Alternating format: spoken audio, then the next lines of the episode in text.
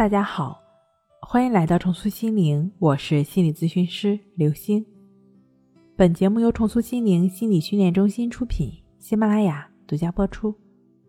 今天要分享的内容是：想要睡好觉，先别为难自己。你如果真的想让自己睡好觉，一定先别为难自己，最好先取悦一下自己，心情是通畅的、愉快的。平静的心境才能入睡啊。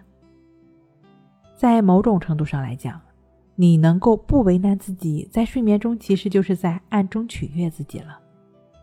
当然，这只是取悦自己的基本层次。这个层次，你需要如何不为难自己呢？不强迫自己做任何事儿，尤其是入睡。至少你需要在头脑层面是清楚的。当你躺在床上，很长时间没有睡着的时候。当你觉察到这个事情在发生，那么你需要在头脑层面有这样的认识：我不强迫自己入睡，我要做的就是什么都不做。如果你答应我能够做到上面这一点，作为回馈，我决定向你详细说明取悦自己的方式。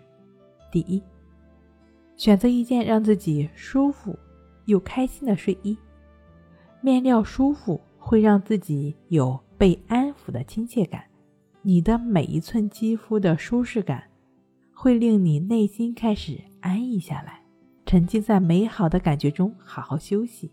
此外，耳塞、眼罩可能也会适合你。耳塞最好是那种自带白噪音的，同时呢，能够阻隔突然传来的噪声。眼罩阻隔任何光亮，给你安心舒适的睡眠享受。第二，睡眠研究者招募了十四名被试，让他们连续六点五个小时暴露在明亮的光照下，之后让他们分别在平板电脑和实体书上阅读小说两个小时，再检测他们的褪黑素和睡眠质量。大约一周之后，还是这一批被试，阅读方式交换一下，结果发现，白天充足的光照。可以消除夜间使用平板电脑等等这种带蓝光电子产品对褪黑素的影响。也就是说，晚上电子产品的使用并不会太影响你的褪黑素分泌，只是你刷手机刷得太兴奋了，人为的抵抗了副交感神经的工作，这才是你抱着手机睡不着的源头。很显然，放下它们，把它们放在远离你睡觉的地方。床头放一个老式闹钟，第二天不迟到就好了。